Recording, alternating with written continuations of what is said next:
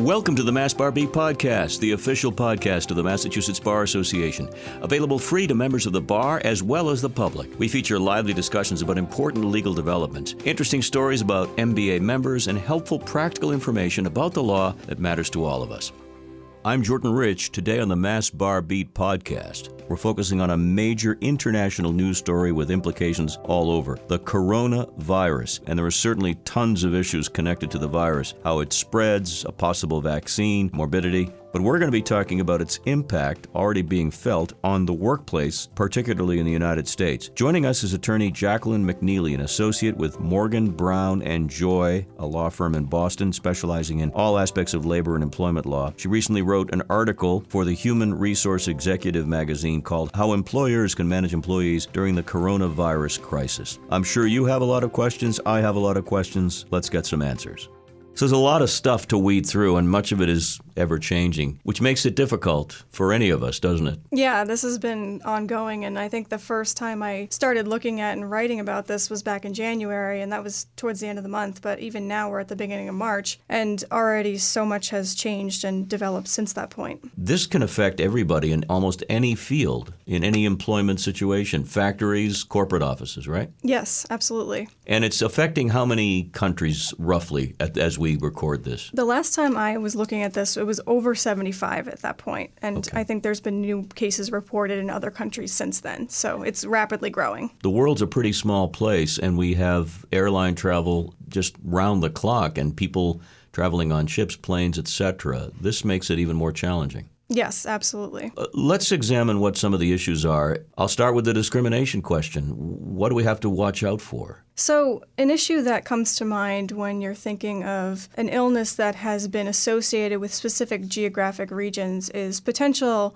national origin discrimination. And one form of discrimination can be stereotyping. So, a classic example is some employees in the workplace making assumptions about a coworker who might be from a country that's been affected, for example, a, a, colleague from China, making an assumption that that employee might be of greater risk of developing the illness or might be at a greater risk of exposure and kind of making those sorts of assumptions. Those mm-hmm. kinds of things are, are what employers should look to avoid and be training their employees and reminding their employees that such conduct is not going to be tolerated um, and that it will be dealt with in the manner consistent with the employer's anti discrimination harassment policies. Now, that doesn't people who have just traveled to these places, come back from China, Italy, Iran, or any of these places, is that a different category because you're talking about places where the infection has been high? No, it's not necessarily going to be the fact that they've traveled from there. And it's based on the employee's membership in a protected class and national origin being one of the protected classes. So travel doesn't really fit within that mold. It's really based on the employee's national origin. So these are laws that are in effect that employers should know about and employees should know about. Absolutely. I think employers need to be having anti discrimination policies in effect um, at all times. And I think most employers, hopefully all employers, are, are well versed in the relevant anti discrimination laws that apply to them.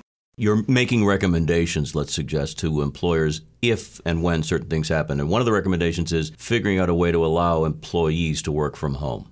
Right, right. I think that's probably the ideal situation. I think the CDC has and other organizations have opined that that's probably the best case scenario is if an employee can kind of self quarantine and stay home and then they can do their work and not kind of disrupt the the work flow, but also make sure that if they are sick or they've been exposed to somebody who is sick, they're not at risk of transmitting that to their coworkers and other people around them. An incubation period of what two to fourteen days. That's correct. Is what's talked about, and uh, we still don't know how it. We do know how it spreads, but we don't know how long the disease or the the virus remains active on a surface. Let's say these are all changing pieces to this puzzle, aren't they? They are. I haven't read any definitive uh, information as to how long the disease can to, can stick around on a surface, or even how long the the uh, illness will present itself. So this gives employers uh, a big old headache to think we don't know how long this is going to go on. Yeah, I think that people are, you know, nervous and understandably so that, you know, what if we're looking at a, a multi-week shutdown of our, our organization? And that's obviously something that an employer is going to want to avoid if they can. So encouraging employees to, you know, work from home if they can or stay home and use their sick time if they're if they're not feeling well is going to be, you know, a in their best interest. You say in the article that employers must be mindful of all legal obligations. We've been talking about that, and uh, cannot prioritize employee health and safety over providing the workplace free from unlawful discrimination.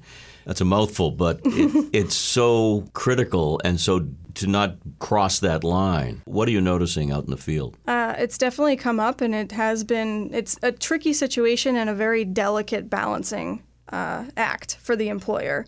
Um, and I think the best scenario in this is to contact your legal counsel and mm-hmm. discuss it with them because it is going to be a very fact specific and individualized scenario. There's really not a, a one size fits all solution to these situations. So I think you're going to be best situated if you're talking with your counsel and who can advise you on the law and decide what the best course is for your particular situation. And as we discuss these issues on this date, Friday, March 6th, word is that there are hundreds of thousands, if not millions, of test kits that are being prepared and sent. Because testing has not yet occurred in great numbers, we're still in a in a gray zone, aren't we? Uh, we still don't know who might be carrying the disease. Of course, and I, I think what I have heard is that you know some some people might have the symptoms, but with that long incubation period, they're, I'm sorry, they might have the illness, but mm-hmm. with the incubation period being as long as it is, we're not going to know if they're transmitting it to others without them having actual symptoms. That's right, which makes it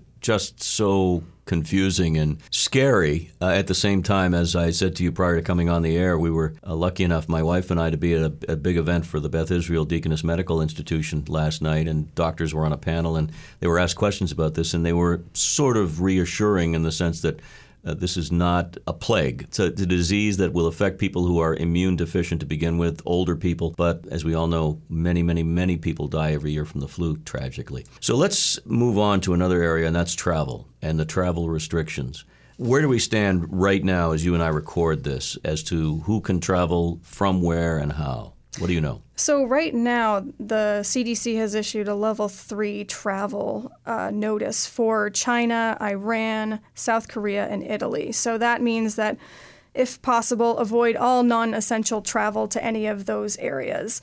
I think goes without saying, employers should not be sending their employees to those areas for any sort of business. Like reschedule the trip or see if there's other alternatives, if there can be a teleconference in lieu of meeting in person, that would be the best strategy. Um, I think most people are, you know, taking those precautions. I have heard discussions about the Olympics this year and what they're going to do with mm-hmm. that. So I'm mm-hmm. sure employers are, or at least I hope employers are taking those steps to avoid any sort of non-essential travel. Now that travel ban is not permanent, obviously. What do you know the length of time on these bans at this point? I haven't seen any sort of time associated with the bans. I mean, we can assume that it's not forever. We can assume that mm-hmm. it's until this crisis, depending on how you define a crisis, is over or coming to an end. What about folks who are traveling from affected countries? They're traveling through other non affected places and coming into the U.S. We know there are screening efforts underway at these various airports. Anything beyond that we should know? Yeah, I understand that there are certain air, airports that are, or certain designated airports that are the ones allowing flights in from China.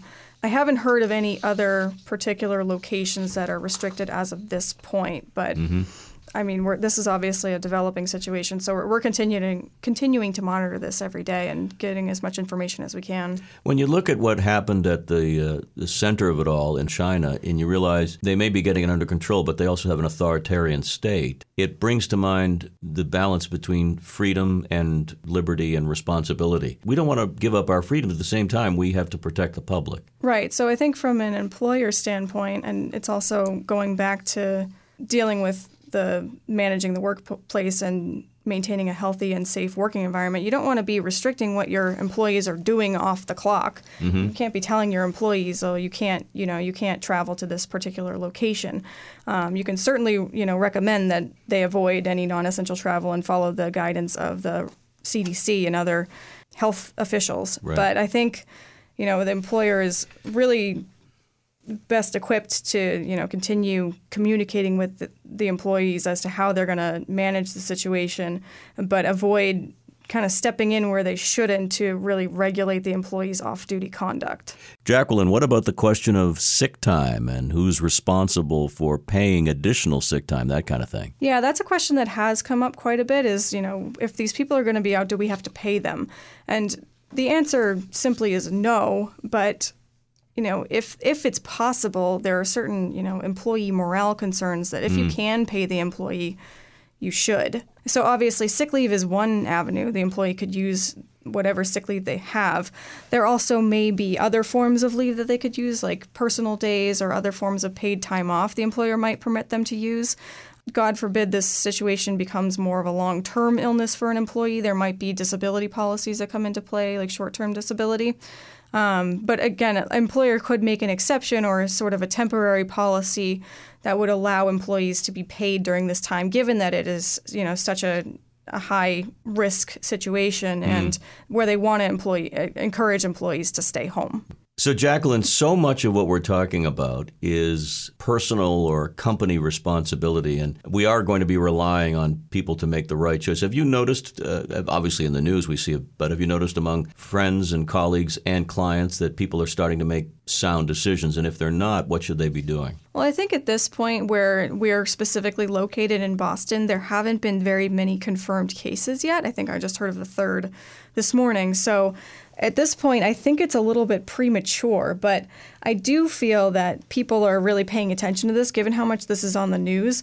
Um, and they might, and I, I would hope that they would strongly consider staying home and seeking the advice of a doctor sooner rather than later in the event that they do develop some sort of uh, mm. illness. I think a lot of us are inclined to, uh, the first signs of a cold, you know, take some Dayquil and power through it. And I hope that people will kind of take a step back and say, no, let me stay home and take advantage of the work from home arrangement or, you know, the sick time that I have. That is true. Uh, uh one of the doctors I was uh, meeting with last night said it might have a positive impact, believe it or not, at least in the States, death toll from the influenza virus virus will probably drop. Why? Because people are actually washing their hands and taking extra steps to avoid crowds, things like that. Yeah, that's that's true. Yeah. And I think I've I've seen a lot of employers are taking you know whatever steps they can in the actual working environment to ensure that you know soap dispensers are full and extra hand sanitizer and uh, Lysol or sanitary wipes mm. are provided. So, you know, I think it's a it's a positive reaction with respect to any sort of illness being spread throughout the wintertime or any season that they're taking these measures to ensure that you know these these germs are being killed as, as much as possible. If an employee feels he or she is being discriminated against, if there's any inkling, what's the first step? HR or legal counsel within the company? And if not, what should they do? It depends on the employer and uh, frankly the size of the employer, the first step might be reaching out to HR, but it also might be reaching out to their supervisor. Generally, there's going to be a, an anti discrimination and harassment policy that should direct the employee where they can go with any concerns, and hopefully the employee will take advantage of those resources and the employer can manage the situation before it you know turns into something more significant. There's one more important issue I want to cover with you today, Jacqueline, and that is the question of privacy, what an employee owns in terms of his medical medical record privacy. These kinds of stories that are affecting the entire world could upset the apple cart here. What's your take on that? So, Obviously, there are various laws in the U.S. that protect an employee's privacy, uh, especially with respect to medical information. I think the first one that comes to mind is HIPAA, mm-hmm. which technically doesn't apply to employers because they're not considered covered entities within the meaning of that law.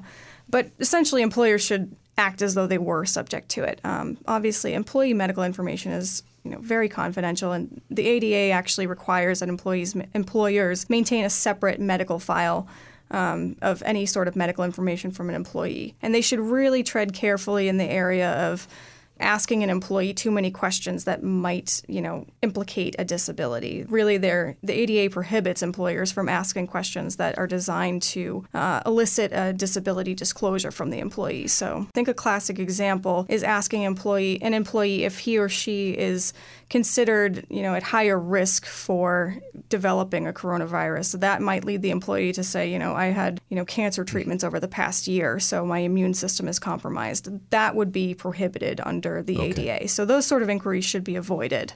All right, you've given us a whole lot of things to think about. We hope that three months or even less than now, this will be past us. It's not. It's here now. So it's important to uh, to get these kinds of uh, important pieces of information out there. Thank you so much for joining us and for sharing with us today. Thank you for having me. And by the way, stay well.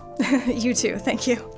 You've been listening to the Mass Bar Beat podcast, available free at massbar.org and downloadable on most popular podcast platforms, including Apple, SoundCloud, Google Play Music, Stitcher, Spotify, and more. If you're a consumer in need of legal assistance, contact the Mass Bar Association's lawyer referral service. You can call them at 866 627 7577. Once again, that's 866 627 7577. Or visit masslawhelp.com. Let us connect you to a lawyer today. Mass Bar Beat is produced by the Massachusetts Bar Association, and we invite you to subscribe so you'll never miss a beat. This is Jordan Rich, thanking you for listening.